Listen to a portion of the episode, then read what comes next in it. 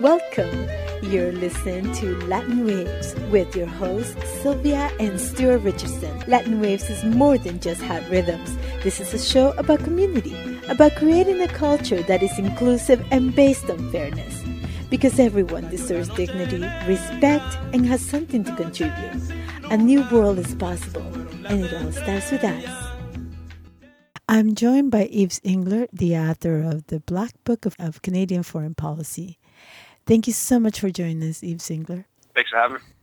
Now, when I look at your book, you know, the first thought is, well, Canada is a peacemaker. You know, Canada is known as the peacemaker in the world for close to 60 years now. We think of Canada as the one who uh, brokers peace in places of conflict. How does your uh, study of our history um, reflect this, and where are the discrepancies? Uh, well, uh, it's uh, it's mythology. It's a mythology that's uh, designed to lull the Canadian population into trusting uh, the politicians on foreign policy questions.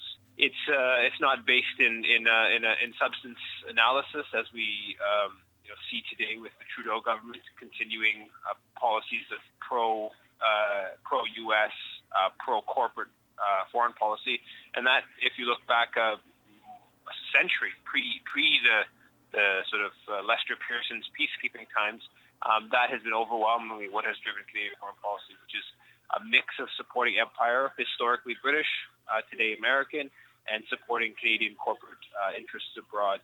Look at uh, you know almost all regions of the world, and you'll find uh, the general pattern uh, holds up in many ways, um, we are we are living in a in a world where we're mired with crisis. We're told we have an economic crisis, an economic collapse, and many places of the world are being felt at different levels.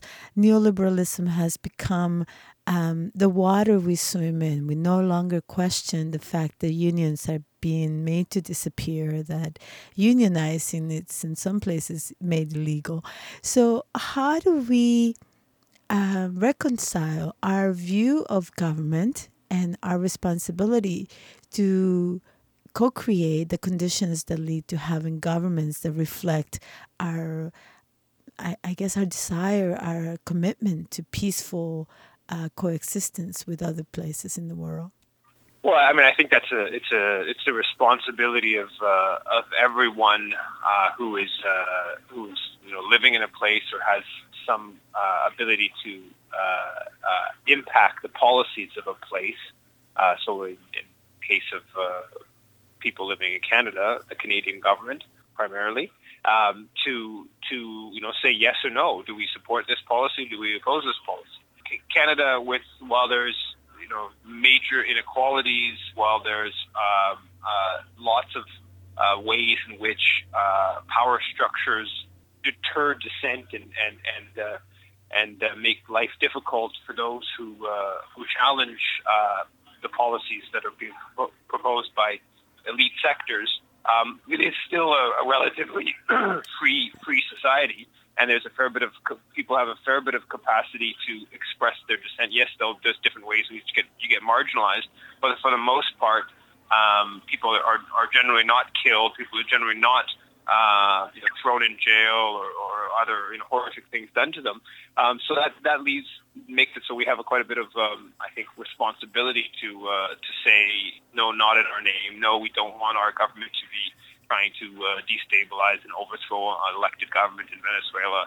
No, we don't want our government to be uh, doing everything it can to back K mining companies that are abusing uh, indigenous communities in many parts of the world no, we don't want our government to be selling uh, uh, billions of dollars in weapons to uh, a reactionary uh, monarchy in Saudi Arabia. No, we don't want our government to be uh, uh, seeking to undermine democratic movement in, in Honduras, et cetera, et cetera. And so I think that there's um, lots of room for, for the population to express itself. And, and, but it gets down to really the question of work and just people coming together, figuring out democratic spaces uh, where people are free to express their opinions about political affairs, uh, and, and of course things like unions and and student student unions, labor unions, student unions, uh, you know, social movements need to be built and, and rebuilt. Um, it's to a large extent a question of the work and effort to, to to do so. What has been the role of the Canadian government um, in the Trump administration with regards to um, Venezuela? Because for many Latin Americans, Venezuela has been this beacon of possibilities. You know, we've seen significant changes in the population, in their health, in the, you know, uh, lifting of a great number of people from uh, extreme poverty. So, for Latin Americans, um, the example of Venezuela has been of a democratic uh, process that has created what we call a beautiful revolution, a revolution that did not take having, you know, half of the population dying to create change. And the government that came in place under Hugo Chavez was a government that was very responsive to the needs of Venezuelan, uh, nationalizing some of the resources, making uh, uh, programs that help the poor, that you know increase housing, increase health. Um, so clearly, this was a very welcoming change for Latin Americans. However, it's not so well received by countries like the U.S., where they felt their monopolies were being threatened as Venezuela went to nationalize the resources. Can we talk a little bit about um, this relationship um, that you know in some ways i guess power means right. And so those with um, military power economic power sometimes feel they have the right to um, declare how other countries you know should govern and operate their their affairs. Yeah i mean the the harper government uh, was very hostile to the Venezuelan government. Uh, during the Harper government, uh, the Venezuelan government was was stronger. Things were going well. Price of oil was high. Uh, Chavez uh, obviously was still alive for the most part, most of that time. The Harper government, um, and uh, and so the Harper government was rhetorically hostile to uh, Venezuela's government. Um, you know, pursued some policies in terms of supporting opposition groups. Um, but but uh, since the last uh, couple years, uh, actually under Trudeau, and the the, the fact that the um, the, uh, the Americans and the Venezuelan elite have very much seen an opportunity. They've seen a, a weakness in the government's economic uh, downturn, and they've really you know pushed pushed their uh, pushed their advantage. Um, the Trudeau government has really jumped on that process and has has uh, uh, brought in sanctions against two two different rounds of sanctions against Venezuelan officials. Um, uh, Freeland, the Canada's foreign minister, has repeatedly uh, attacked uh, Venezuelan uh, government for you know alleged human rights violations, um, for for purported lack of democracy. Um, they've obviously done this the same time when they're you know supportive of the uh, the government in, in, in Brazil, the Temer government in Brazil that wasn't even elected, uh, and they've also you know done as well. They where they're supportive of of the uh, the uh, uh, Juan Orlando Hernandez government in, in Honduras, won a very uh, uh, dubious election. So their their policy has been to try to isolate, to weaken the Venezuelan government. Um, you know, while Donald Trump is talking about invading Venezuela while former now former Secretary of State Rex Tillerson was, you know, openly calling for the military to overthrow uh, the elected Maduro government.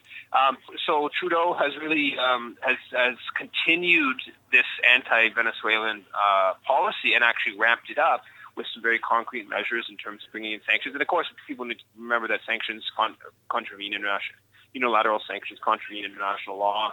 Um, uh, they've pursued policies against Venezuela at the Organization of American States. The former Canadian ambassador in, in Caracas, when he uh, uh, left in the in the uh, in the summer, he did an interview with the Ottawa Citizen, which I've quoted in a few articles, where he he just said openly that basically that the Canadian government was backing the opposition and providing uh, um, media platforms for the opposition, providing internet platforms for the opposition, uh, and they, you know, they couch it all, of course, in, in human rights language and, and democracy language. But in practice, what they're doing is supporting a very uh, reactionary, elitist opposition that would like to see Venezuela return to the old times when, when they ran things. I would say Venezuela is a quite a clear example of Ottawa aligning with uh, the you know hard right American imperialism and with the Canadian corporate interests, and just many examples of Canadian corporate interests uh, over the years have been uh, uh, hostile to the uh, to the uh, the transformation process taking place in Venezuela.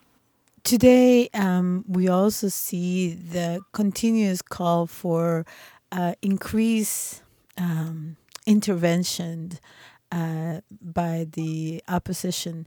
Now, those of us who lived in Latin America have experienced firsthand what um, you know dictatorships of the past have meant for us in terms of the bloodshed in, in terms of the dirty wars of the 80s that we experienced and as you rightly point out as in the case of honduras the military coup that this you know that basically took out manuel zelaya and put on this coup government that has now been um, you know uh, that that was only acknowledged by the us and um, the rest of Latin America had denounced the inclusion of this government. Now, eh, in contrast, right, we have a democratically elected government in Venezuela where the population, the vast majority of the population, still supported. I mean, not in every country, um, not everybody agrees. In Canada, there are special interests that would prefer to have.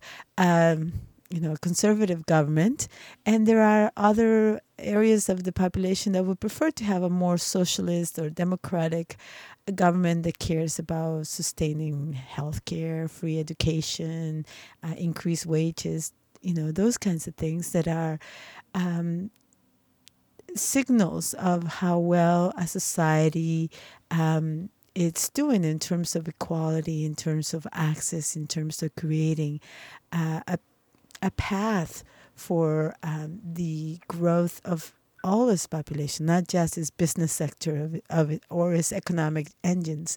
So, can we talk a little bit about how does this um, awareness take form in terms of the kinds of actions that um, you're inviting the population to take in defense of our you know our values of democratic rule of, of you know egalitarian um, principles right of peace and justice?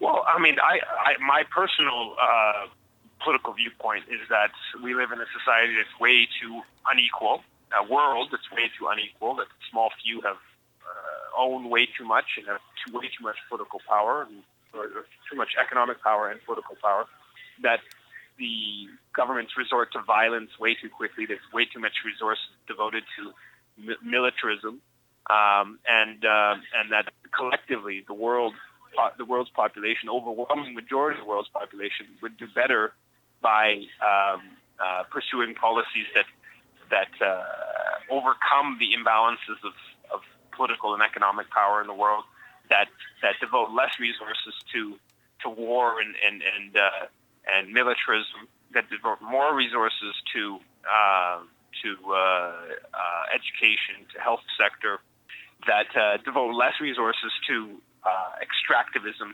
uh, to fossil fuels, to ecologically damaging endeavors that we.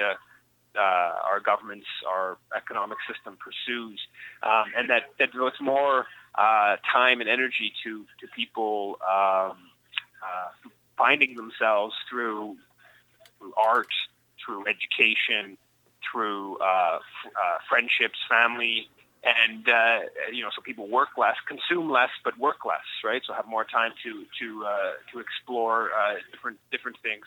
These kind of uh, transformations um, you know, there's differences of opinion. There's differences of opinion within Canadian society, differences of opinion within Venezuelan society, differences of opinion within every society about how much uh, attention and resources and priority should be given to, you know, one sector of political or economic life or another sector of political economic life. Um, I think that we're we're widely uh, out, out of balance uh, in our society and in much of the world, and and the reason we're widely out of balance from what what the core human interests are is because, to a large extent, the corporate structure, uh, capitalism, uh, prioritizes a certain type of, of uh, development, if you want to call it that, of, um, of you know, resource extraction, of consumption, of, of uh, alienation in terms of people, you know, doing jobs that they, they, they feel totally alienated by. They're often uh, not very socially useful work, uh, and and do, doing it under under very oppressive uh, uh, conditions. To me, there's um, there's a need to to push forward on more uh, humanistic, uh, socialistic fronts and uh, and that will be better for for for, for everyone uh, uh, collectively. Obviously, it's not these are these are tough struggles, and they're they're they are struggles. But people need to remember that victories, you know, the, the pe- women's right to vote in Canada didn't just fall from the sky. It came because there was struggle, people fighting for it. Uh, improvements in Indigenous rights didn't just you know fall from the sky. Um, in fact, there you know the policy has been has been genocidal, has been to, to you know to wipe out, and to the extent that that uh, that policy has not been uh, successful, it's because of uh, indigenous resistance. Uh, workers' rights, you know, the fact that we do have uh, you know weekends, that's because labor unions uh, for decades, individuals and, and came together for decades collectively to, to you know fight for those rights. So I think that um, you know, the, the process also of the social change, people finding themselves in, in struggling for social change is an important component. I think people enjoy being part of something bigger than themselves and, and, and being part of a process of, of, of seeing themselves as part of a collective, of seeing themselves as part of a world, of, of you know, a collective humanity, even globally speaking. Um, and that, and that, yes, these are struggles, and the term struggle is there for a good reason because because they, they are difficult. They are there are battles, but but there but there is also a a um, a sort of realization that people find in that process on a, on a, on a strictly personal level of, of being um, part of something that's that's right, that's just, and that's bigger themselves, and that's something that they you know like they it's good for their families, good for their children, good for their you know, grandparents, etc., etc. I love that you point out that you know a lot of the policies that we see put in place, um, like this idea that free trade is something that's free from harm. Um, as we're I, I, you know, in Canada, we are so focused on what Venezuela is doing, and we know very little of what our government is proposing in terms of these free trade negotiations with the U.S. Um, we are very aware of the battles between provinces. You know, Alberta trying to force British Columbia to take an increased um, amount of um, bitter uh, of uh, tar sands oil, which is very uh, dangerous for the coast in terms of the the way that they want to um, increase the number of pipelines, which are in the past have been known to have multiple uh, spills, not just you know, in case it happens, it's always when. And the the areas that these pipelines are going to travel are very precarious for um, British Columbia. And yet, you know, we're so focused on what Venezuela is doing. Um, what should we uh, be asking about? You know, what our government is doing in our name in in this uh, trade agreements negotiations? What are we exposed to uh, that will threaten not not only our ability to govern our own resources, to take care of our own ecosystems and you know and wildlife, our oceans, our water. What are some of the concerns that we need to be taking care of at home? Uh, well, I mean, as you pointed out, there's there's many different concerns, and obviously in BC right now, you know, fighting against Kinder Morgan pipeline and uh, and the fact that uh, you know, the bitumen has to stay in the ground. Uh, that that has to be for, that has to be front and center of, of these discussions. That the climate emergency, climate disturbances uh, mean we have to we have to uh, move off of fossil fuels, and the bitumen in, in Alberta is some of the dirtiest oil there is in the world. And, and building pipelines is about locking in a process of, of expanding, not reducing. We need to be reducing, expanding consumption of, of fossil fuels, and particularly um, uh, one of the dirtiest uh, forms.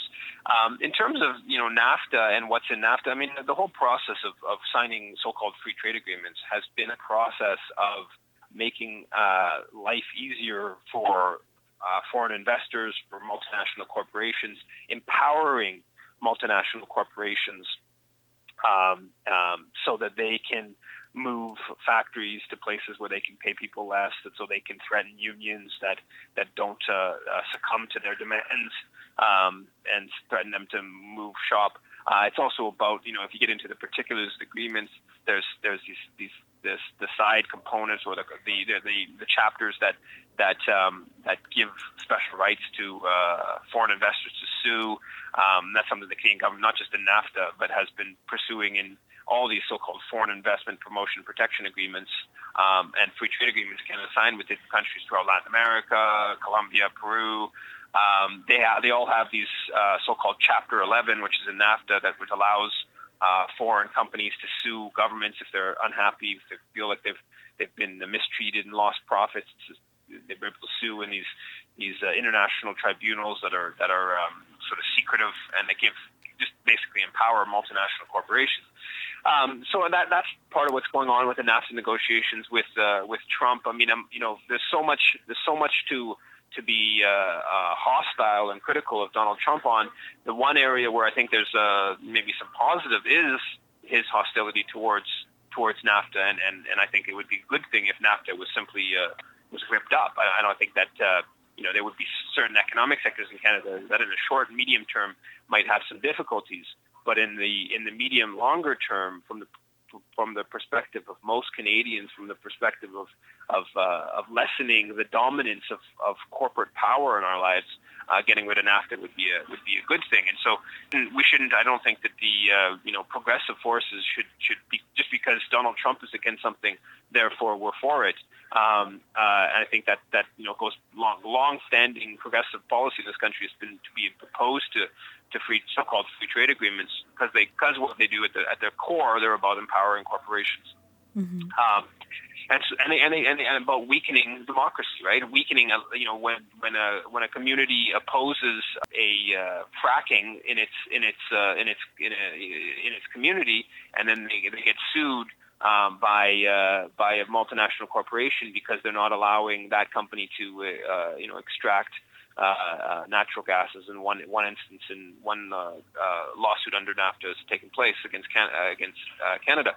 Um, so so um, I think that you know the the free trade negotiations, um, and it also Canada is involved in free trade negotiations with with Mercosur, um, the, the, the South American bloc right now, um, and those are those are questions that that haven't gotten much attention. Mercosur's the right wing governments of Mercosur have kicked out uh, the Venezuelan government, uh, which, which, was previously part of the agreement, and now uh, Canada is involved in in, uh, in, in, in, negotiating, potentially signing, uh, joining Mercosur with with the uh, the right wing some right wing South American governments. So those are policies that again they generally they're being driven by by corporate interests and uh, and as you point out the the the the, uh, the importance to the population is not really being properly uh, properly discussed. You know, in Latin America, most of uh, Canadian agreements have involved increase in mining, increase in the deterioration of water resources for the populations, uh, increase in monoculture, and this also means more hunger for the populations of countries like El Salvador, uh, Honduras you know, in, in many ways, um, returning to our own basic needs of protecting the soil that we grow our food from, the water that we drink, the air that we breathe. Um, I, I feel that's really where our efforts need to be invested. And like you said, a lot of these free trade agreements are just about increasing the profits of corporations and international movement of money. We, we call it neoliberalism, but really has been a liberalization of the financial sector, liberalization of laws in favor of terrible injustice against the workers. Uh, but it has not liberated us because people are working more and we see fewer jobs as a result of all this globalization. We see more poverty and we're seeing a lot more people being displaced, you know, displaced by ecological disasters. Um, what inspires you that we can't? Move our society to uh, you know towards ideals of more um, recognition of one another, recognizing that if we want clean water and fresh water in Canada to drink and safe food to eat, that you know we ought to want that for other parts of the world, for people in other places. Yeah, I mean, I think I think what what it, what it inspires me to, is is seeing people uh, struggle in much much more difficult conditions than uh, than than than people have for the most part in Canada. I mean, if you take a look at history and, and what's you know moved uh, the world out, out of slavery, for instance, um, was to a large extent, or an important part of that was the the Haitian Revolution, where people um, were living in conditions that are you know so uh, so much more oppressive, and their their diff- their ability, the, the difficulty difficultness of of overcoming those conditions is so much greater than anything in the vicinity of of uh, what most people in Canada live in. Um, and uh, so, so you know, people fighting for advancement. I'm of the opinion that um, on a per- very personal level of, of, my paying attention to international affairs and my uh, you know looking at Canada's role in the world from a from an internationalist uh, uh, perspective is a, a, result of decades of struggle by people before me that that that, that have opened progressive opinion within Canada to more internationalist perspective. If you go back and you look at as, as bad as many things are today with Canadian foreign policy, um, what Canada did in Korea in the early 1950s was much worse, and there was very little dissent. And what, what's happened over the past 50 years, and it's not a it's not a, uh, completely uh, trajectory is not completely uh, positive, but the broad uh, trajectory is uh, improvement, where people have become more internationalist, less racist, and that's because of struggles like uh, you know the anti-nuclear weapons struggles of going back to the after World War II, to the uh, fight against the war in Vietnam, to Central America solidarity struggles in the in the 70s and 80s, to you know opposition to the coup in Chile, to Haiti Haiti solidarity. That's where I, where I became politicized is Haiti or in terms of Canadian foreign policy is the Haiti solidarity struggle after the 2004 coup in Haiti, and uh, and our and our you know building this pan Canadian uh, Canada Canada Haiti Action Network to challenge that.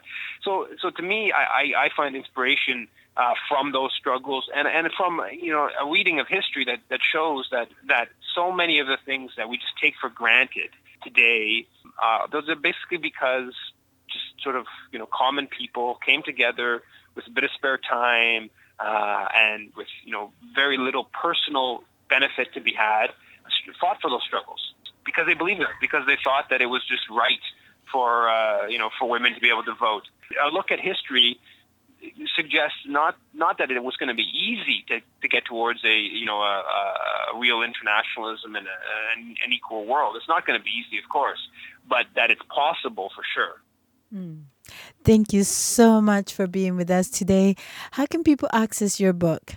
You know, online, uh, you can go to Yvengler, uh, Y-V-E-S-E-N-G-L-E-R dot com for uh, most of my articles and stuff about my books and uh, and uh, whatnot. Thank you again for being with us. Thanks. Thanks for having me. We've come to the end of our show, Latin Waves. Latin Waves is an internationally syndicated weekly program made available through campus and community stations and available out to the world at www.latinwavesmedia.com. Visit Latin Waves Media to hear previous shows, to access resources, or support our efforts towards social change via community project engagement. Thank you and bye for now.